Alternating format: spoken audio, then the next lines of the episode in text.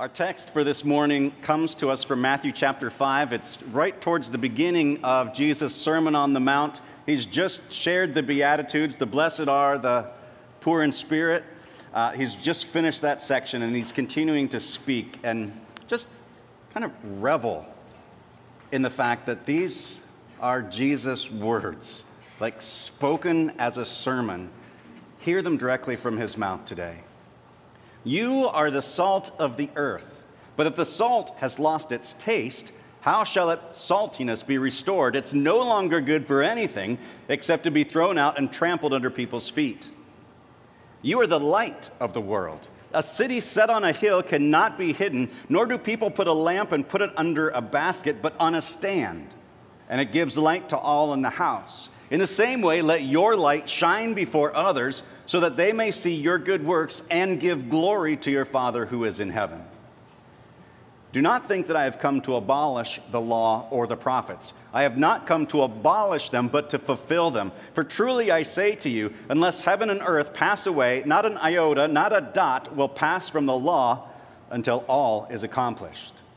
Therefore, Whoever relaxes one of the least of these commandments and teaches others to do the same will be called least in the kingdom of heaven.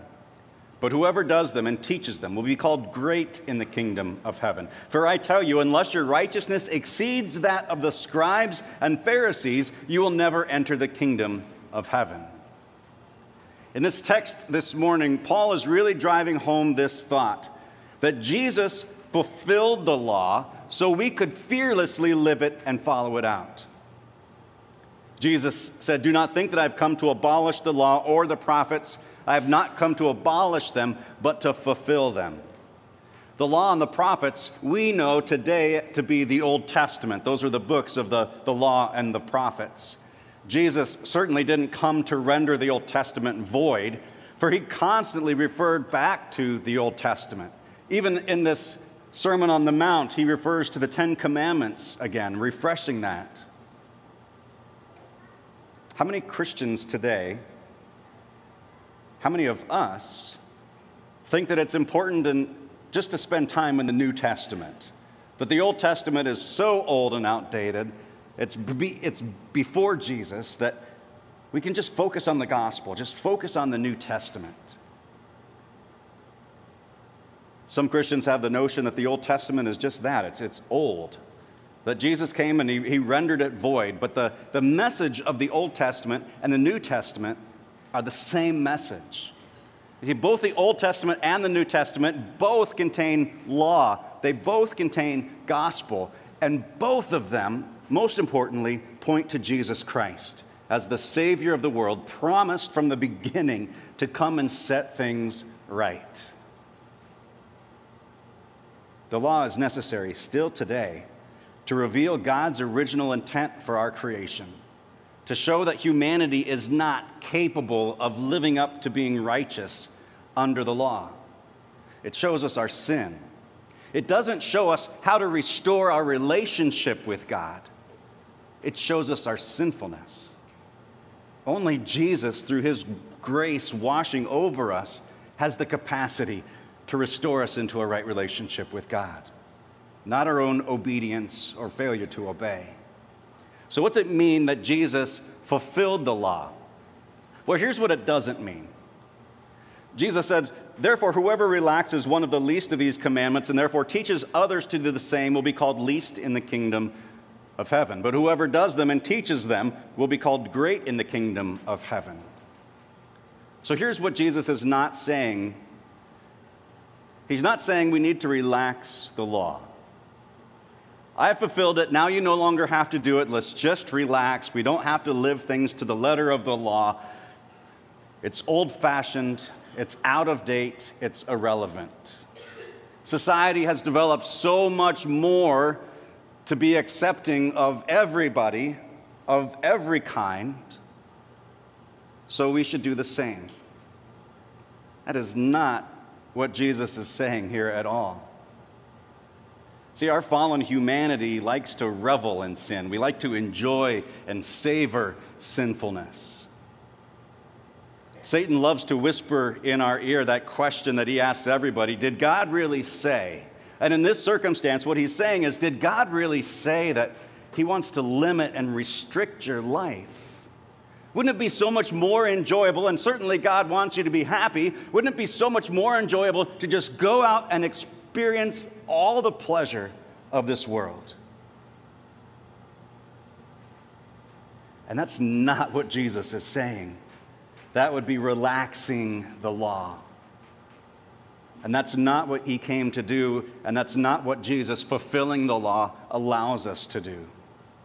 Here's what else it doesn't mean teaching the commands in a way that leads anyone to believe that they can accomplish them by their own work, by their own righteousness, by their own behavior, achieve this righteous goal that Jesus has set. Jesus says, For I tell you, unless your righteousness exceeds that of even the scribes and the Pharisees, who, by the way, believed that they had accomplished that righteousness, unless you are more righteous than them, you will never enter the kingdom of heaven.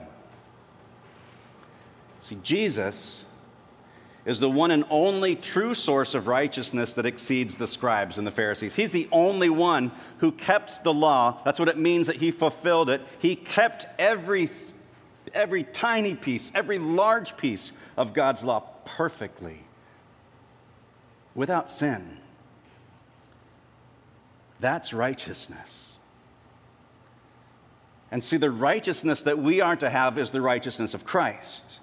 And because not one single person in this room, including myself, can do that, Jesus has this great trade agreement with us. He says, I will give you my perfect righteousness. I will gift you my righteousness. You receive it by the faith that I have given to you and have grown in you, and you give me your sin. You give me your brokenness, the hurt, the shame, the pain, give it all to me, and I will give you my perfect righteousness. So when the Heavenly Father looks on us, He doesn't see any one of our sins because all of them have been taken to the cross and removed by Christ's death and proven victorious over His resurrection. And He looks at us and He sees the righteousness of Christ, the law perfectly kept, perfectly fulfilled, as Jesus gives that to us, the gift of righteousness. And this is really what Jesus is getting at. He's teaching this, there's this important middle of the ground, middle of the road piece that is so incredibly important. Not that we, we just forget about the law or not that we pretend like we can keep the law, but there's a place with a tension right in the middle that's important. He's not come to abolish, do away with, or negate the law and the prophets. And neither, neither, has he come to just say that you don't have to, you, you, you can do it on your own. You can do it, it's inside you. I know you can. He's come to fulfill the Old Testament, keep the law perfectly, fulfill all of the prophecies. And in Jesus' life, the fulfillment of the Old Testament happened. So he came, was spoken in the Old Testament, might come to fruition, might happen, and it did. He did this on our behalf so that we could be credited with his righteousness because of faith. And that way, living in that righteousness, knowing that when God looks on us, he sees the righteousness of his son. This is the cool part. We get to follow the law without fear of breaking it. Like, we get to go do it. Like, we get to be the salt and the light in the earth without fear of messing up because we already have his righteousness. And the amazing thing is, is Satan's got it all wrong. That joy and peace and fulfillment doesn't come from seeking the pleasures of this world because each one of those just lie to you and tell you that it's fun and enjoyable and pleasurable and you deserve that. And it's all lies because it leaves you with less than you had before.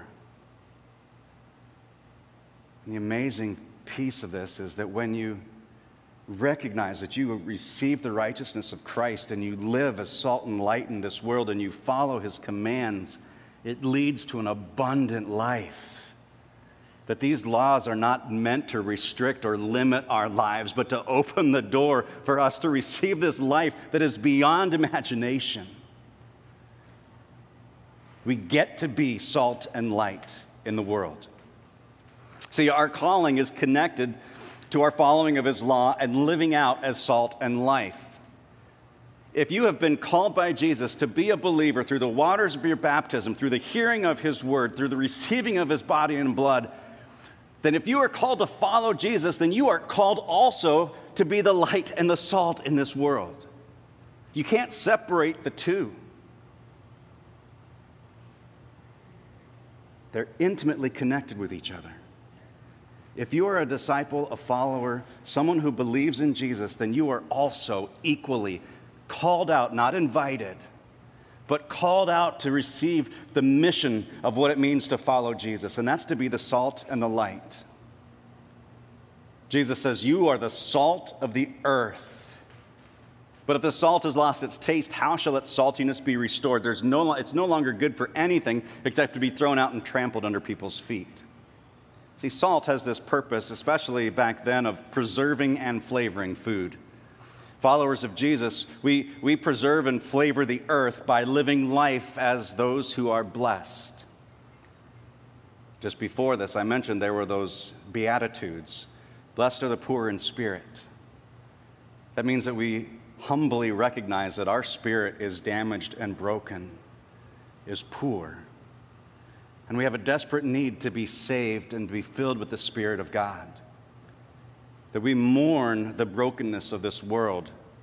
We have this quality called meekness, not seeking to build our own kingdom, but, but, but yearning with the strength of God, this quiet strength that dwells in us, to have confidence in knowing that God's kingdom is coming to hunger and thirst for righteousness, to long desperately for this world to be put right, to be merciful, not dishing out judgment or anger, even if people deserve it, but we hold it back. To be pure in heart, a, a heart that's awakened to the power of life in Christ. Be peacemakers, seeking rec- reconciliation and, and not division and separation. To be willing to be persecuted for righteousness' sake we preserve the, the, and salt the whole creation by living blessed lives that, that invite others to experience and encounter the kingdom of God also. Then Jesus shifts from salt into a light metaphor. He says, You are the light of the world, which is interesting. Remember, Jesus was the light of the world, but now he says, You, you are now the light of the world. A city set on a hill cannot be hidden. Jerusalem was this city that was on top of a hill. It was, it was un, impossible to hide the city. Back in, in World War II, when there were night bombings and blackouts were employed, cities would shut off all of the lights so that the bombers, without all the navigational equipment that they have today, had a hard time seeing where the cities were at night. It makes me wonder as the church comes under more and more attack do we sometimes try to employ the same strategy? To just let our faith go dark so we can literally fly under the radar and the rest of the world doesn't know. And if the rest of the world doesn't know, then it can't persecute us for following Jesus. Jesus says, Turn those lights on, man. Let the world see and know. That's why I've put you in the world to be the light, to shine my light into the darkness. There's this boldness that comes from having this strength that comes from faith. Uh, last week, we were a part of a SELC Board of Directors meeting, and there we learned about uh, Pastor Prince. And Pastor Prince is a missionary who serves God's people in India. And he had this heartbreaking video that he showed, and there were, there were people that came in persecuting the Christians who were peacefully worshiping in church and the video, you could hear the angry mob of men carrying uh, canes that they would use. And as they burst into the church, the people not responding in fear, but just out of meekness, this calm strength. And the people with the canes just came in and started beating the Christians, dragging them out of the church, beating them on the ground. That's a bold, fearless, living light and salt. Would we be so bold, so strong? It's really hard to say unless you're in that circumstance. Jesus wants you to be so bold, to be a beacon of hope, not to hide or hide our faith or hide our light. See, we're supposed to be this beacon of hope. I envision an entire community coming alive to the power of life in Christ. What would that look like here in Oviedo, here in Central Florida? That's God's desire for you. And in order for that to happen, we must shine brightly and boldly in our homes, schools, places of work, and in our neighborhoods. We shine the power of the Holy Spirit as we live transformed lives of freedom, sacrifice, joy, and renewal. Then Jesus takes it from a city on a hill, a very, very public setting, and he brings it closer to home. He says, Nor do people light a lamp and put it under a basket, but on a stand, and it light, gives light to all in the house. The metaphor goes from the external to the internal, more of our personal lives. And this one's a hard one. How do you how do you be a faithful example to someone in your home who doesn't believe? How do you have those conversations? Well, my encouragement to you, if that's a circumstance that you find yourself in, is that you listen to the Holy Spirit to give you moments and opportunities to speak Jesus to them in a loving, compassionate kind of way. And let your walk, the way you live, match up with that message so that that person can see and hear Jesus in and through your life. See, it, it's, it's difficult because sometimes our witness is opposite to the world. If we go back to those Beatitudes again, sometimes we do our best not to look like we are poor in spirit. We live the Instagram versus reality kind of life. We hide or, or medicate our mourning. We trade meekness for abusive strength. We hunger and thirst for all the wrong things. Without mercy, we punish those who have wronged us. Our hearts are anything but pure. And we don't seek peace or avoid conflict, but we run into it. See, we are called to live according to what we believe. What do you believe? In the same way, Jesus says, Let your light shine before others so that, this is why, this is why you are supposed to be salt and light in the world. Listen this, so that they may see your good works and give glory to our Father who is in heaven.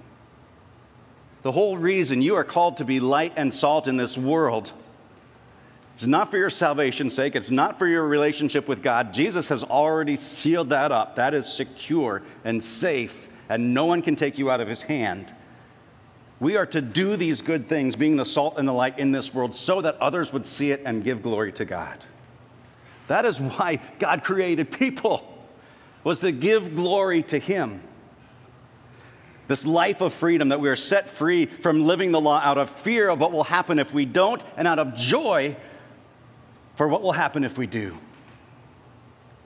We are free to do our best with His help to live according to the law out of joy and boldness so that others could be invited into that spiritual abundance as well. Our good works is the evidence that Jesus' light is shining in our awakened hearts. And what are these good works? Well, thank you, God, for not having us just try to figure it out on our own. The Ten Commandments are a great place to start that we are to love God with all our heart, our soul, and our mind and our strength, and to love our neighbors as ourselves. By the power of the Holy Spirit working in us to keep God first, to have no other idols, to not look to anything else for our happiness or security, but just Him, to let His name be on our lips the way a name from a lover to another is cherished, to take time weekly to stop and focus on who God is and what He does in our lives. to treat authorities with respect, even if you don't like them or agree with the direction they're leading, to not hurt or harm, but help and be a friend, to not misuse the precious gift of sex, but use it within the context of marriage, to not take stuff that doesn't belong to you, but generously give your stuff to those in need. To not speak badly about others, but to always speak well and encourage and put the best possible construction on every circumstance. To not live in a, in a constant state of discontentment, but in deep, complete satisfaction in what God provides, your daily bread. And then when you mess up, as we always will, repent, turn back to God, and see his loving face, eager to forgive. See, living according to the law is the sweetest, most satisfying way to live, to be truly human, to, to revel in the right relationship with God. Hmm. Jesus has fulfilled the law for us so that we are free to follow it. Would you pray with me, please? Heavenly Father, we, we praise you so much for this incredible sermon that Jesus spoke that speaks to us still today. God, we, we thank you and praise you that you have fulfilled the law and traded us, our sinfulness, for your pure and holy righteousness. Out of that freedom, Lord, allow us to live boldly, lives of salt and light, keeping your word and sharing your love with this community. We pray this in Jesus' name. Amen.